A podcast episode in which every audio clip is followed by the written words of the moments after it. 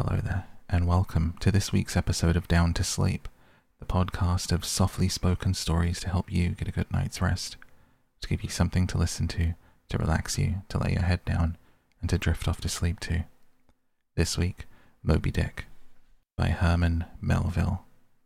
This is episode 36, and there are 36 more episodes currently available to Patreon supporters because there is a bonus episode every single week.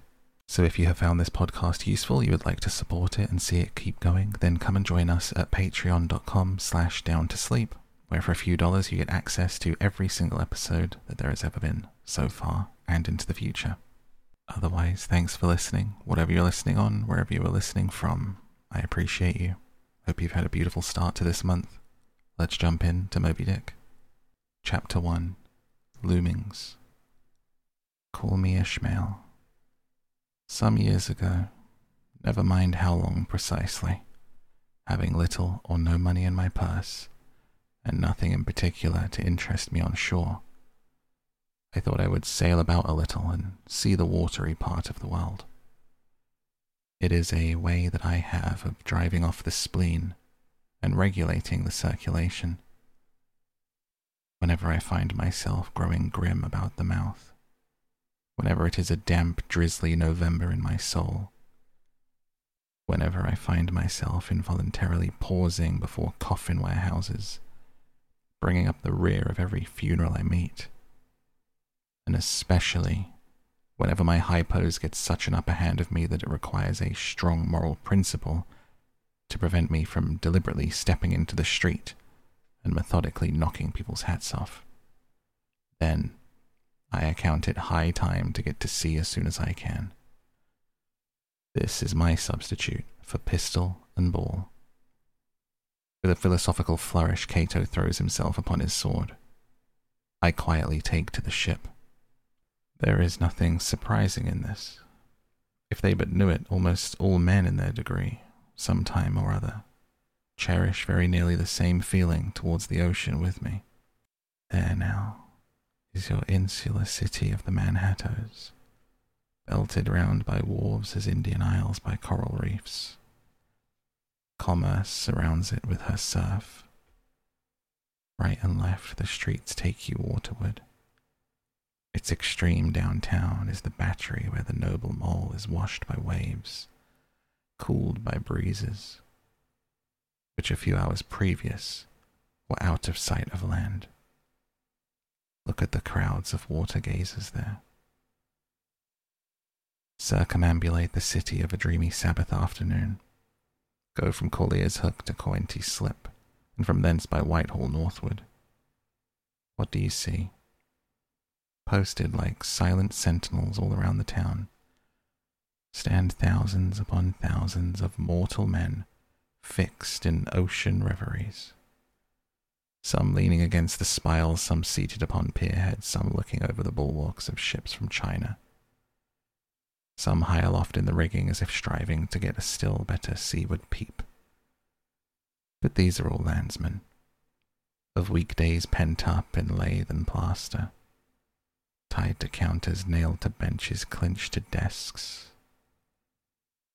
How then is this? Are the green fields gone? What do they here? Look. Here come more crowds, pacing straight for the water and seemingly bound for a dive. Strange.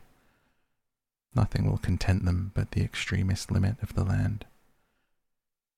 Loitering under the shady lee of yonder warehouses will not suffice, no. They must get just as nigh the water as they possibly can without falling in. And there they stand, miles of them, leagues, inland as all. They come from lanes and alleys, streets and avenues, north, east, south, west.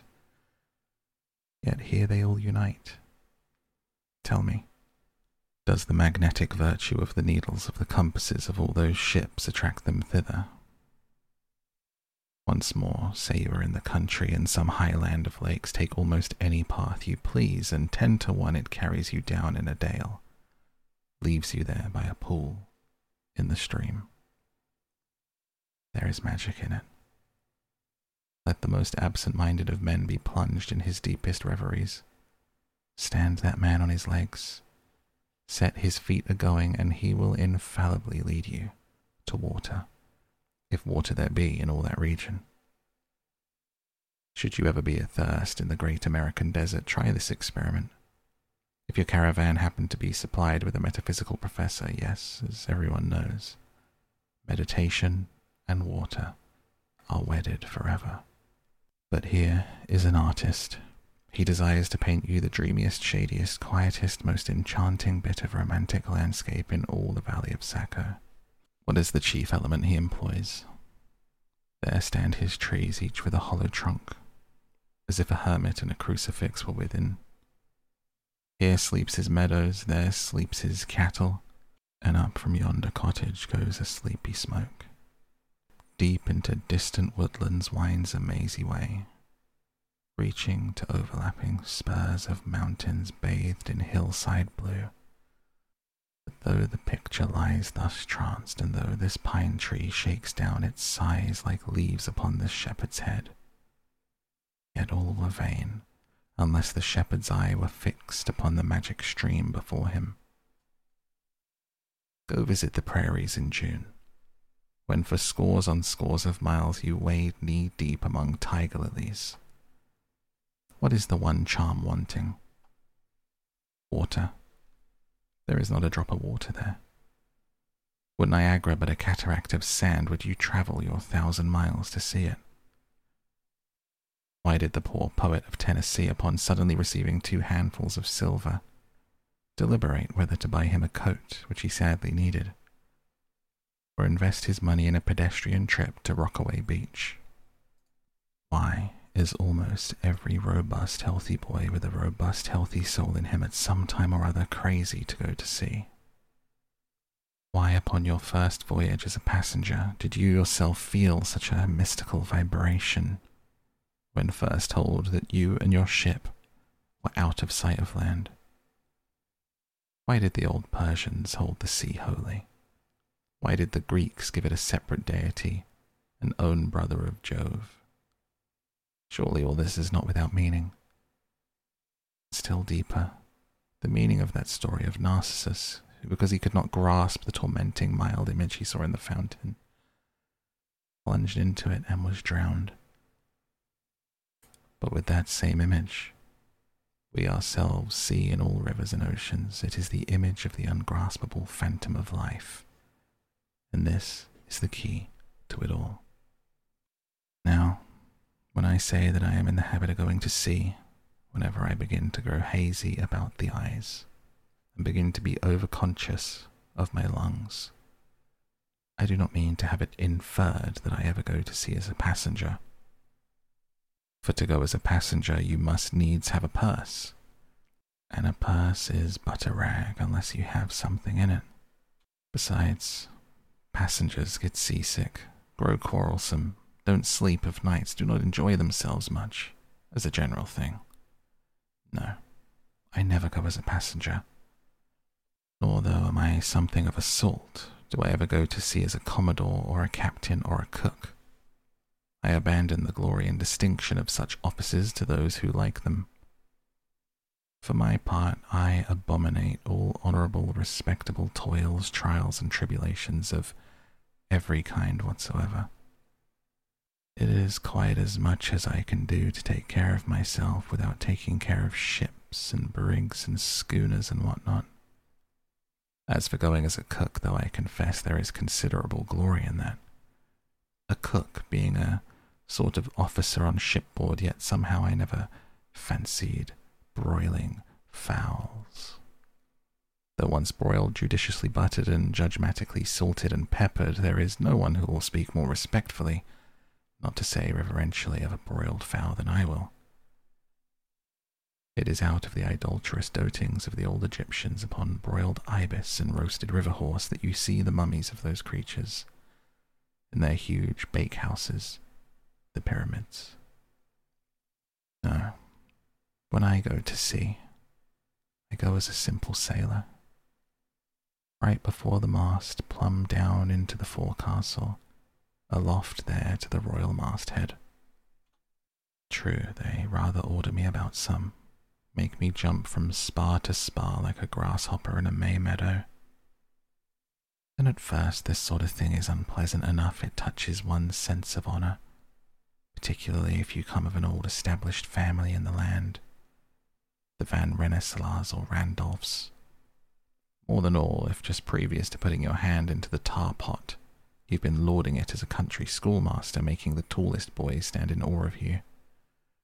The transition is a keen one. I assure you, from schoolmaster to a sailor, and requires a strong decoction of Seneca and the Stoics to enable you to grin and bear it.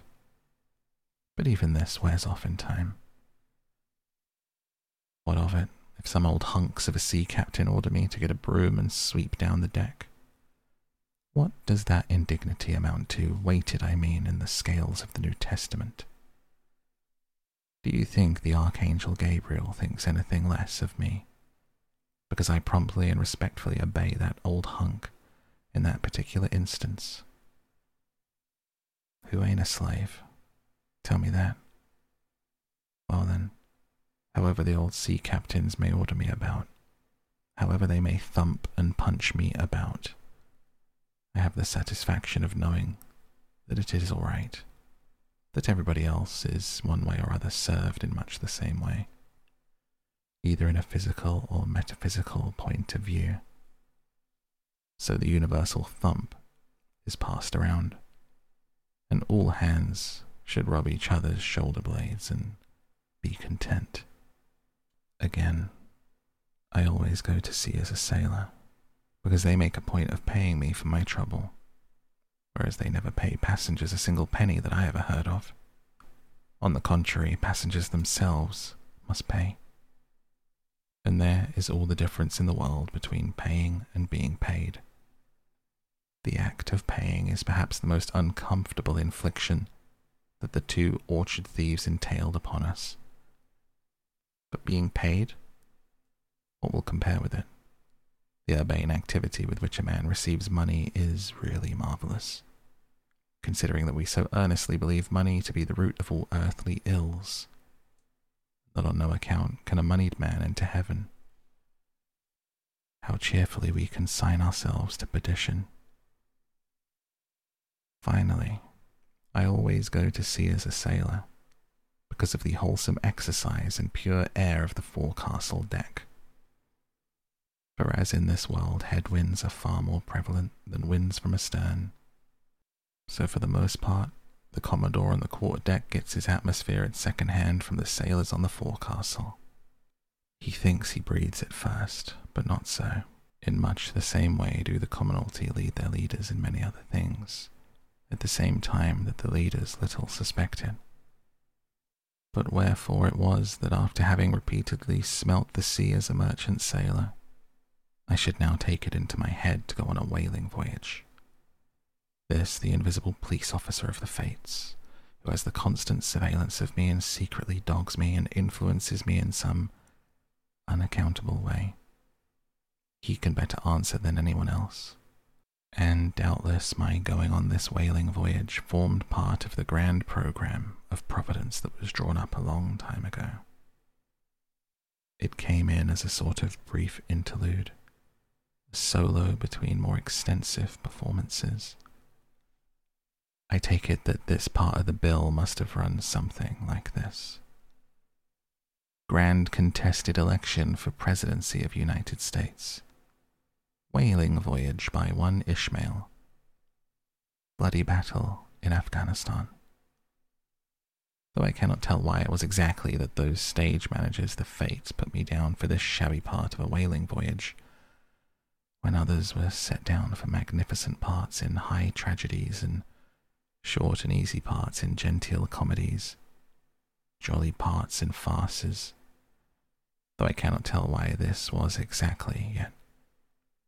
Now that I recall all the circumstances, I think I can see a little into the springs and motives which, being cunningly presented to me under various disguises, induced me to set about performing the part that I did besides cajoling me into the delusion that it was a choice resulting from my own unbiased free will and discriminating judgment. Chief among these motives was the overwhelming idea of the great whale himself. Such a portentous and mysterious monster roused my curiosity. In the wild and distant seas where he rolled his island bulk, the undeliverable, nameless perils of the whale. These, with all the attending marvels of a thousand Patagonian sights and sounds, helped to sway me to my wish. With other men, perhaps such things would not have been inducements. But as for me, I am tormented with an everlasting itch for things remote. I love to sail forbidden seas, land on barbarous coasts. Not ignoring what is good, I am quick to perceive a horror. Could still be social with it, would they let me? Since it is but well to be on friendly terms with all the inmates of the place one lodges in. By reason of these things, then, the whaling voyage was welcome. The great floodgates of the wonder world swung open, and in the wild conceits that swayed me to my purpose, two and two there floated into my inmost soul endless processions of the whale, and mid most of them all, one grand hooded phantom, like a snow hill in the air. Chapter 2 The Carpet Bag. I stuffed a shirt or two into my old carpet bag, tucked it under my arm, and started for Cape Horn in the Pacific quitting the good city of Old Manhattan. I duly arrived in New Bedford. It was a Saturday night in December. Much was I disappointed upon learning that the little packet for Nantucket had already sailed, and that no way of reaching that place would offer till the following Monday. As most young candidates for the pains and penalties of whaling stop at this same New Bedford, thence to embark on their voyage, it may as well be related that I, for one, had no idea of so doing. For my mind was made up to sail in no other than a Nantucket craft. There was a fine boisterous something about everything connected with that famous old island, which amazingly pleased me. Besides, though, New Bedford has of late been gradually monopolizing the business of whaling. And though in this matter poor old Nantucket is now much behind her, Yet Nantucket was her great original, the Tyre of this Carthage, this place where the first dead American whale was stranded. Where else but from Nantucket did those aboriginal whalesmen, the red men, first sally out in canoes to give chase to the Leviathan? And where but from Nantucket, too, did that first adventurous little sloop put forth? Partly laden with imported cobblestones. So goes the story to throw at the whales, in order to discover when they were nigh enough to risk a harpoon from the bowsprit. Now, having a night, a day, and still another night following before me in New Bedford, ere I could embark for my destined port, it became a matter of concernment where I was to eat and sleep meanwhile. It was a very dubious looking, nay, very dark and dismal night. Bitingly cold and cheerless. I knew no one in this place. With anxious grapnels, I had sounded my pocket and only brought up a few pieces of silver. So wherever you go, Ishmael, said I to myself as I stood in the middle of a dreary street shouldering my bag, comparing the gloom towards the north with the darkness towards the south wherever in your wisdom you may conclude to lodge for the night, my dear Ishmael, be sure to inquire the price, and don't be too particular. With halting steps, I paced the streets and passed the sign of the crossed harpoons, but it looked too expensive and jolly there. Further on, from the bright red windows of the Swordfish Inn, there came such fervent rays that it seemed to have melted the packed snow and ice from before the house. For everywhere else, the congealed frost lay ten inches thick in a hard asphaltic pavement. Rather weary for me when I struck my foot against the flinty projections because from hard, remorseless service the soles of my boots were in a most miserable plight. Too expensive and jolly again, thought I, pausing one moment to watch the broad glare in the street, to hear the sounds of tinkling glasses within. But go on, Ishmael, said I at last, don't you hear? Get away from the door. Your patched boots are stopping the way. So on I went I now by instinct followed the streets that took me waterward, for there doubtless were the cheapest, if not cheeriest inns. Such dreary streets, blocks of blackness, not houses, on either hand and here and there a candle, like a candle moving about in a tomb. At this hour of the night of the last day of the week, that quarter of the town proved all but deserted. Presently I came to a smoky light proceeding from a low, wide building, the door of which stood invitingly open. It had a careless look as if it were meant for the uses of the public, so entering, the first thing I did was to stumble over an ash box in the porch. Huh, I thought, as the flying particles almost choked me. Are these ashes from that destroyed city, Gomorrah? With the crossed harpoons and the swordfish, this then must be needs to be the sign of the trap. However, I picked myself up, and hearing a loud voice within, pushed on and opened a second interior door. And that is where we close the book on this week's episode of Down to Sleep. If you need longer, you'd like to hear longer episodes, the Patreon has episodes that are usually 30 minutes plus, as well as all of those bonus episodes and compiled episodes, so check those out as well. Thank you so much for joining me tonight. I wish you the sweetest dreams and the best rest that you deserve. Until next week, thank you for joining me, and good night.